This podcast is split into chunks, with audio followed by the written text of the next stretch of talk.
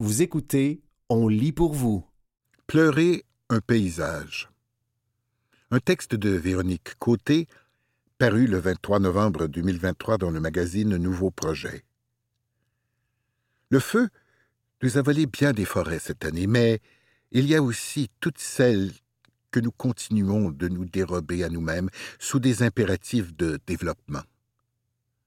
Comment dire ce deuil, ce gâchis immense Dans l'art de perdre, il n'est pas dur de passer maître, tant de choses semblent si pleines d'envie d'être perdues que leur perte n'est pas un désastre. Perds chaque jour quelque chose. L'affolement de perdre tes clés, accepte-le et l'heure gâchée qui suit.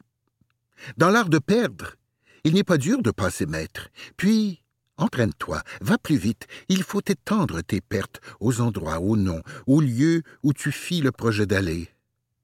Rien là qui soit un désastre. J'ai perdu la montre de ma mère, la dernière ou l'avant-dernière de trois maisons aimées, partie. Dans l'art de perdre, il n'est pas dur de passer maître. J'ai perdu deux villes, de jolies villes, et plus vastes, des royaumes que j'avais, deux rivières, tout un pays. Il me manque, mais il n'y eut pas là de désastre. Même en te perdant, la voix qui plaisante un geste que j'aime, je n'aurais pas menti. À l'évidence, oui, dans l'art de perdre, il n'est pas trop dur d'être maître, même s'il y a là, comme, écris-le, comme un désastre. Elisabeth Bishop. Debout sur une épaisseur invraisemblable de débris forestiers mêlés de neige, en raquette sous un soleil radieux, j'ai le souffle coupé. J'ai la sensation confuse que ce que je vois est une blessure ouverte. Je pense, ce n'est pas moi. Ce n'est pas à moi qu'on a fait ça, mais malgré tout, c'est comme si on m'avait arraché de la peau, littéralement écorché pendant mon absence des lieux. Mon homme est plus loin. Notre fille chantonne dans le porte-bébé perché sur son dos large. Il marche dans les décombres de ce que nous appelions la forêt magique, aussi sonné que moi. Ici, en toute saison, nous venions nous poser dans le grand calme des épinettes hautes, sur le sol en tapis d'aiguilles, dans l'abondance d'ions négatifs et les odeurs irrésistibles des conifères. Il y faisait doux au printemps, frais en été et tiède en automne. On y était tout le temps bien. Le sol était dégagé, nous pouvions y poser notre toute petite et la laisser jouer au milieu de tous ces mondes minuscules qui surgissent quand on se rapproche suffisamment du sol des forêts. Nous y avions trouvé et cueilli nos premiers cèpes découvert ensuite les lactaires délicieux, et nous poursuivions à petits pas notre exploration des trésors mycologiques et des autres provisions de ce garde-manger généreux et secret. Nous y croisions des lièvres, des marmottes, des porcs-épics, des renards, des chevreuils en quantité, des chouettes, et, une fois éblouissement, un harfang des neiges, des buses, des mésanges, et plus d'espèces d'oiseaux que je ne saurais jamais en nommer. Ce n'était pas seulement notre paradis, nous n'y étions que des invités parmi les autres vivants et vivantes. De tout cela, il ne reste plus rien. Ils sont venus et en quelques nuits ont coupé tout le bois vendable. Ils ont saccagé le reste et sont repartis comme ils sont arrivés, leurs camions remplis des troncs larges de ces arbres que nous avons tant aimé. Cette forêt, située à trois cents mètres de notre maison, n'était pas à nous. Je le savais. Pourtant, je la croyais éternelle. En fait, je la croyais à mes voisins chéris et immédiats qui possèdent soixante-dix acres au cœur desquels notre terrain est enclavé. Je me faisais parfois la réflexion qu'à quoi bon la propriété privée dans la vie vraiment si nous pouvions ainsi être riches de beauté sans rien toucher, sans rien nous approprier, en étant simplement de passage, comme pour tout le reste de notre vie sur Terre finalement? Je me trompais. Rien n'est éternel. Il s'agissait en fait d'une plantation de bois, propriété d'autres voisins, inconnus ceux-là, plus lointains, qui a sans doute toujours été destiné à être récolté un jour, et ce jour est arrivé alors que nos cœurs étaient pleins de ce lieu, qu'il était pour toute notre famille un refuge absolu. Des corps morts partout, des branches laissées en tas immenses, des marques profondes de machinerie dans le sol, de la terre retournée, de petits arbres écrasés ou coupés, mais laissés sur place, de gros segments de troncs aussi, comme oubliés là. Coudon, en auriez-vous coupé trop, finalement? Et de longs rubans, rose fluo flottant pour stopper nos pas au bout du sentier qui mène au lieu du massacre. Le nouveau paysage tord le cœur. Le souvenir de l'ancien, encore tout proche, mouille mes yeux. Quel gâchis immense! Quelle hostie de gâchis! Ce n'est pas si grand, alors que la forêt nous semblait infinie. On en voit les bords, mais sans les arbres, la géographie est son dessus-dessous. On y perd notre nord. Il nous faudra du temps avant de remettre l'espace à l'endroit dans nos têtes pour nous y retrouver. J'ai pensé ce matin-là, il faudra dire ce que ça fait cette déchirure. Il faudra le consigner quelque part, il faudra en témoigner, parce qu'avant de le vivre, je ne pouvais pas imaginer la profondeur du chagrin que j'ai ressenti à perdre pour de bon cette forêt que j'aimais. Le choc de cette ruine s'est répercuté très longtemps en moi. Plusieurs mois plus tard, j'ai encore mal. Mon sentiment de dépossession est décuplé quand je pense que ma fille, n'aura même pas de souvenir de cet endroit, de ces moments de connexion avec une nature qui l'étreignait et l'embrassait toute, pour les premières fois.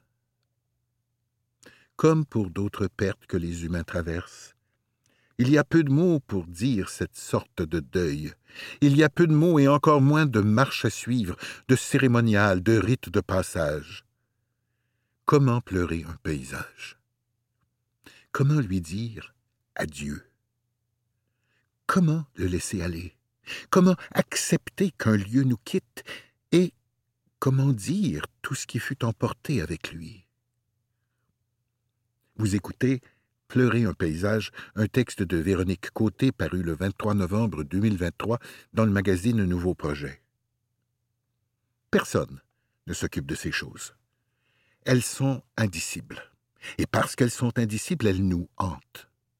J'ai pensé tout l'été aux gens qui étaient en train de voir s'anéantir leurs forêts dans les incendies, enfin pas exactement les leurs, mais des forêts qu'ils chérissaient, qui constituaient l'une des armatures de leur existence. Ces forêts calcinées m'habitent aussi comme le signe du délitement d'un monde que nous avons connu et aimé, délitement vers lequel nous fonçons à tombeau ouvert. Nous perdons nos forêts même sans y être, même depuis ici, nous savons bien qu'il s'agit d'un arrachement. Nous sommes ce territoire, nous sommes de grands et grandes brûlés. J'ai toujours posé un regard plutôt amical sur les éoliennes. Je les regardais de loin, de vraiment très loin en fait, puisque les premières que j'ai vues étaient plantées en Europe, le long des trajets de train que j'y faisais, absorbé par les ravissements de ma vingtaine, je les regardais de loin, donc, et j'y voyais quelque chose comme une sorte de matérialisation de la bonne volonté humaine. Nous utiliserons le vent. Nous ne prendrons rien à personne, nous cueillerons ce qui passe déjà par là. Nous serons légers et légères, comme une plume, et libres comme l'air, et cette énergie ne salira rien ni personne. C'était presque trop beau pour être vrai. Puis, il y a eu cette maison qui m'a trouvé, deux ans avant la pandémie. Ce que tu cherches te cherche aussi. Maison de bois, de monarde et de laine cachée au bord des vieilles Appalaches tout usées, au creux d'un pays fait de montagnes et de vallées, que je découvrais, avec la sensation d'arriver chez moi. Notre maison douce. Quand on roule pour y aller, dans deux ou trois villages autour, Il y a des éoliennes. Il y a aussi, je l'ai compris plus tard, des communautés entières qui ont été complètement déchirées par l'arrivée du parc éolien dans le paysage. L'histoire est à peu près partout la même. Un promoteur arrive pour implanter des éoliennes industrielles en milieu habité. Les bêtes de fer font du bruit, beaucoup, et du bruit étrange, fait de basses fréquences et d'infrasons, assez pour être officiellement reconnu comme une nuisance sonore par l'Organisation mondiale de la santé depuis 2018, défigure l'horizon, affecte le bétail et les animaux sauvages, les oiseaux, les insectes, et certains, certaines riverains, riveraines, rapportent des effets troublants de ce voisinage particulier, de la fatigue des maux de tête persistants, des vertiges, des oppressions douloureuses dans les oreilles, des problèmes de sommeil, des nausées, des anomalies du rythme cardiaque. On appelle ce bouquet de symptômes syndrome des éoliennes. C'est un syndrome contesté, il y a peu de preuves documentées de son existence, mais par ailleurs, sans complètement arriver à l'expliquer, l'OMS reconnaît que le surgissement des éoliennes peut créer un mal-être profond et réel pour les populations alentours. Qu'à cela ne tienne, le promoteur fait miroiter des retombées économiques alléchantes à des MRC des municipalités, mais aussi à des citoyens et citoyennes qui acceptent de faire construire des tours de métal de 200 mètres de haut sur leur terrain, en échange de redevances annuelles variables selon les sacrifices consentis. Des propriétaires acceptent, d'autres refusent. Le BAP mène une enquête et des audiences publiques, puis il publie un rapport dont on ne respecte pas les recommandations. Le gouvernement en place donne le feu vert malgré tout ça, et la paix sociale fout le camp. Comme dans bien d'autres récits de collectivités ravagées par ces querelles acides, on peut penser à cette fonderie de Rouen qui crache encore à ce jour 24 fois plus d'arsenic dans l'air que la norme québécoise, par exemple. Le poison et l'argent proviennent de la même main. Comment diable s'affranchir quand l'argent vient tout embrumer? Dans les villages autour de chez moi, on raconte que des voisins et voisines ne se sont plus jamais adressé la parole, que des cousins et cousines, des fratries même, se sont brouillés à vie, et qu'une deuxième génération se bagarre à son tour jusque dans les cours d'école. Quel gâchis immense! Quel hostie de gâchis! Quand Hydro-Québec a annoncé en mars dernier qu'elle cherchait à augmenter la production d'énergie éolienne québécoise d'ici 2031 et qu'un appel de projet était lancé, il y a eu tout un branle-bas de combat destiné à combler les mégawatts manquants. De nouveaux parcs éoliens, dans ma MRC, on parle même d'un couloir, vont voir le jour incessamment. Et ça me terrifie. J'ai toujours regardé les éoliennes avec curiosité, avec tendresse même mais cette époque est révolue. Dans les jours précédant l'écriture de ce texte, en me rendant en voiture à Gaspé, j'ai deviné dans le noir leur présence orwellienne, et elles m'ont soudain glacé le sang. J'ai peur de perdre aux mains de leurs promoteurs un paysage, celui qui fait que la vie, ma vie, comporte un noyau indissoluble de paix et de silence. Il est des horizons qui existent en nous et qui nous portent, peu importe qu'on en soit loin ou proche. Un jour, au cœur du lac Babe, dans un parc national inouï au nord du Vietnam, j'ai eu comme une révélation. Cet endroit existe toujours, il existe tout le temps, peu importe les aléas de mon quotidien, peu importe la température, la neige, le froid, le vent, et que je sois en train d'attendre en bottes mouillées un autobus en retard, peu importe les bouchons de circulation, les chroniques minables de commentateurs et commentatrices, vaseux et vaseuses, peu importe les défaites, les coups durs.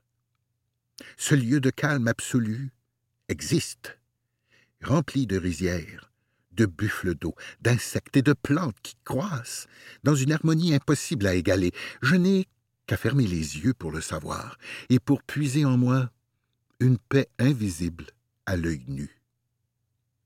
Les forêts québécoises, dont celles qui ont brûlé l'été dernier, existent. Et ces forêts agissent en nous tous et toutes collectivement, même de loin, j'en suis convaincu. Comme le fleuve, comme l'estuaire, comme les belugas, comme les îles. Quand elles partent en fumée ou qu'on les coupe en une nuit, une part de nous disparaît avec elles. Que perd-on au juste quand on perd un paysage? Qu'est-ce qui s'évapore dans son sillage? Je ne le sais pas, en tout cas pas complètement. Mais je devine que ce qui nous quitte ne reviendra pas, enfin pas de notre vivant. Perdre des arbres par la coupe, le verglas ou le feu, c'est éprouver une douleur qui provient de toute cette durée anéantie d'un coup. C'est long, une vie d'arbre. Nous n'aurons pas le temps de voir des arbres matures remplacer ceux qui sont partis. Et devant tout ça, je me demande, est-ce cela, vieillir? S'accoutumer à voir se dérober devant nos yeux des paysages aimés. Aller pleurer sans rien tenter pour les sauver, sans rien faire, sans rien dire. Combien de paysages accepterons-nous encore de perdre ainsi? Il me semble qu'il y a là comme écris-le, comme un désastre. C'était Pleurer un paysage, un texte de Véronique Côté, paru le 23 novembre 2023 dans le magazine Nouveau Projet. Un livre de Roger Boisvert, inattendu, surprenant, questionnant. Un texte de Paul-André Giguère, paru le 18 août 2023 dans Présence Information religieuse. Aussi bien dans la littérature de fiction que dans l'univers des essais, les contacts avec la tradition religieuse chrétienne sont rares, presque toujours tangentiels et, en raison de l'histoire du Québec, critiques et connotés de manière négative. Aussi cet ouvrage pour la suite de l'humanité. Une lecture agnostique des vertus théologales paru chez Édition Carte Blanche en 2023 d'un docteur en théologie affichant et développant une posture agnostique fait-il figure d'ovni dans le paysage littéraire, et sa publication chez Carte Blanche soulève l'hypothèse que son manuscrit n'aurait pas trouvé grâce chez les éditeurs conventionnels. La surprise est double. Manifestement, la tradition chrétienne représente selon l'auteur une richesse non seulement pour les croyants, mais aussi pour la culture et la société, jusque dans sa dimension politique. Roger Boisvert étonne en affichant son agnosticisme. Pour lui, la posture agnostique est la seule possible quand il s'agit de cette dimension du réel qu'il appelle le mystère. Elle renvoie dos à dos l'athée et le croyant, c'est-à-dire ceux qui, par des voies différentes, voire opposées, affirment savoir avec certitude. Pour lui, au contraire, l'esprit humain ne peut que se tenir dans la non-connaissance du caractère ultime de ce qui transcende la réalité perceptible et mesurable. On songe à la tradition apophatique des mystiques des différentes approches religieuses du mystère. Nouvelle surprise. L'auteur place au cœur de sa réflexion la triade chrétienne des vertus théologales que sont la foi, l'espérance et la charité, une triade qui apparaît dès les premiers écrits chrétiens vers le milieu du premier siècle, Lettres de Paul de Tarse. Son ouvrage déploie une impressionnante relecture religieuse de ces attitudes fondamentales qu'il qualifie de dynamisme génératif et considère universel. La foi devient ainsi l'attitude critique qui épouse la démarche scientifique L'espérance constitue le moteur de l'agir en faveur d'un avenir meilleur, et l'amour constitue à la fois le cœur des relations entre les humains et le ciment de la société. Science et pensée personnelle. En fil de chaîne de l'ouvrage tissé serré revient le rapport que chacun entretient avec soi, avec les autres, avec la nature et avec le mystère, et en fil de trame, sur horizon de crise climatique, la science et le capitalisme. Pour Boisvert, le développement de la pensée personnelle et l'activité éducative et politique trouvent dans la science leur seul fondement solide. Il martèle inlassablement que l'humanité doit se libérer du capitalisme dont la logique interne, celle de la croissance sans fin et de la recherche du profit, s'oppose de toutes ses forces aux affirmations des scientifiques, comme l'illustrent les résistances des entreprises et des gouvernements qu'elles tiennent à leur merci à entrer résolument dans la lutte pourtant impérieuse contre les changements climatiques et autres menaces à l'intégrité de l'environnement. Capitalisme et péché originel. Stimulé par la lecture de ces pages précédées d'une longue et élogieuse préface du philosophe Thomas de Coninck, j'ai souvent été tantôt éclairé, tantôt déplacé par les questions soulevées, toujours stimulé.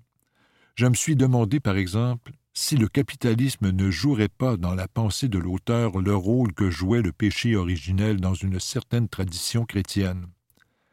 Et à réduire l'analyse au binôme science-capitalisme, ne laisse-t-il pas dans l'ombre de larges pans du réel pourtant incontournables pour la suite de l'humanité, comme la dimension poétique et esthétique, la beauté sauvera le monde? Et pourquoi pas l'expérience religieuse elle-même?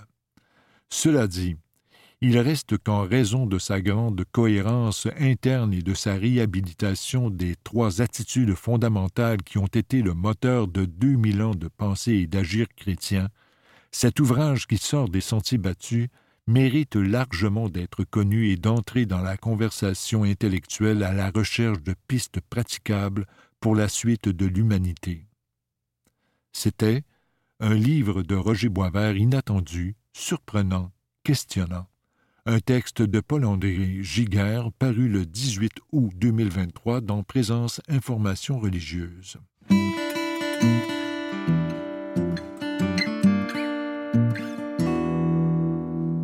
Le meilleur de la musique en 2023. Les choix de la rédaction, paru le 23 novembre 2023 dans le magazine Nouveau Projet les albums à écouter en cuisinant, selon Christian Bégin, acteur et animateur télé. Jazz Futon, Valère, audiogramme. En mode funky jazzlophone, comme pour accepter que c'est bon quand ça déborde, que ça revole un peu sur les murs, que la cuisine se transforme, délinquance en dance floor et qu'on peut faire les choses sérieusement sans se prendre au sérieux. Le danger, Evelyne Brochu, Bravo Musique. En mode smooth, pour un souper plus intime, comme pour se calmer le pompon et sans joyeuser à la fois, se lever à la musique, se langourer un peu, s'enfariner dans l'attente fébrile de l'autre, se pétrir à l'avance en s'abandonnant dans des effluves un tantinet vintage, le sourire, léger, coquin, bien accroché aux lèvres trois excellentes chanteuses de la relève qui ne sont pas Ariane Roy, selon Catherine Genet, chef de pupitre numérique, nouveau projet. 1. Canon. Dans le Québec de 2023, des femmes autochtones disparaissent encore dans l'indifférence. L'autrice, compositrice, interprète Inou leur prête sa voix sur la chanson-titre de son album Mitchwap. 2. Rose Perron. Avec son timbre feutré, la leaduse du duo Rosie se faufile avec souplesse vers le jazz, le RB et le hip-hop. Décontractée, elle maîtrise son instrument, sa voix, avec aisance. 3. Vanille. Rares sont les univers musicaux si distinctifs. Une certaine idée des années 1970 et de l'ère médiévale flotte sur les arrangements de Rachel Leblanc, soprano au timbre très clair. Les albums à écouter pour relaxer selon Gaillance, compositrice DJ et finaliste au prix Polaris 2023. Night Shift, Kuna Mez, True Thoughts. Un producer et bassiste lyonnais que j'ai rencontré à Bruxelles, c'était mon voisin, qui a sorti un excellent album. Coup de cœur pour sa chanson avec Rindle Bacall et Steve Spacek. 500 Miles High, live at Montreux, Flora Purim, Milestone Records. J'ai une grande admiration pour cette musicienne jazz du Brésil. Un bel album avec des collaborateurs iconiques comme Hermeto Pascoal, Chick Corea, Milton Nascimento et Dory Camini. Montreux était possiblement ma plus belle gig de l'été 2023. C'était magique. Sankofa Season, Andrew Ashong et KD Tatam, Quito Records. Un album qui a su devenir un classique du broken beat londonien. Recette parfaite d'introspection, danse nonchalante et rare groove. Les trois meilleurs couplets de rap québécois, selon Olivier Boisvert-Magnan, critique musicale Nouveau Projet. 1. Lost, malsain et sauf. Faut faire du sale. Crois pas que ça va péter si tu rappes bien. Crois-moi sur parole, si le talent payait, je serais déjà loin. 2. Greg Baudin, Brokest Rapper You Know, de Phelp. Fuck 'em all, parler de pauvreté, c'est comme dire Voldemort. Les gars sont cassés, mais ils capent about des hauts de Mars. Pour le croire, faut le voir. What you know about sauter la barre du métro à Fabre? 3. Soldia, dernier parloir. Rapper dans le vide pour extérioriser ma folie, envie de m'ouvrir les veines pour étudier mon anatomie. Je n'ai pas de lame de rasoir, je n'ai que des lames de rage. Petit, la prison n'est qu'un passage. Ferme ta gueule, ne parle pas. Quatre albums pour garder la foi dans la musique à guitare, selon Olivier Lalande, journaliste musical. 1. La Clairière. Vanille. Bon Bonbon. Faux folk, mais véritable haute voltige onirique. Vive le shoegaze acoustique. 2. Western Com. Corey Hansen, Drag City. Des riffs en feu d'artifice, des plaintes nasillardes et pas une once de chrome. 3. Traveling Wildfire, Dom Flemons, Smithsonian Folkways Recordings. Un ex-membre des Carolina Chocolate Drop chante l'Amérique, invoque Cohn et réussit. 4. Halo, Grand Blanc, Parage. La balade douce n'est pas toujours une défaite. Spectrale, automnale, sensuelle et parfait. C'était le meilleur de la musique en 2023. Les choix de la rédaction, paru le 23 novembre 2023 dans le magazine Nouveau Projet.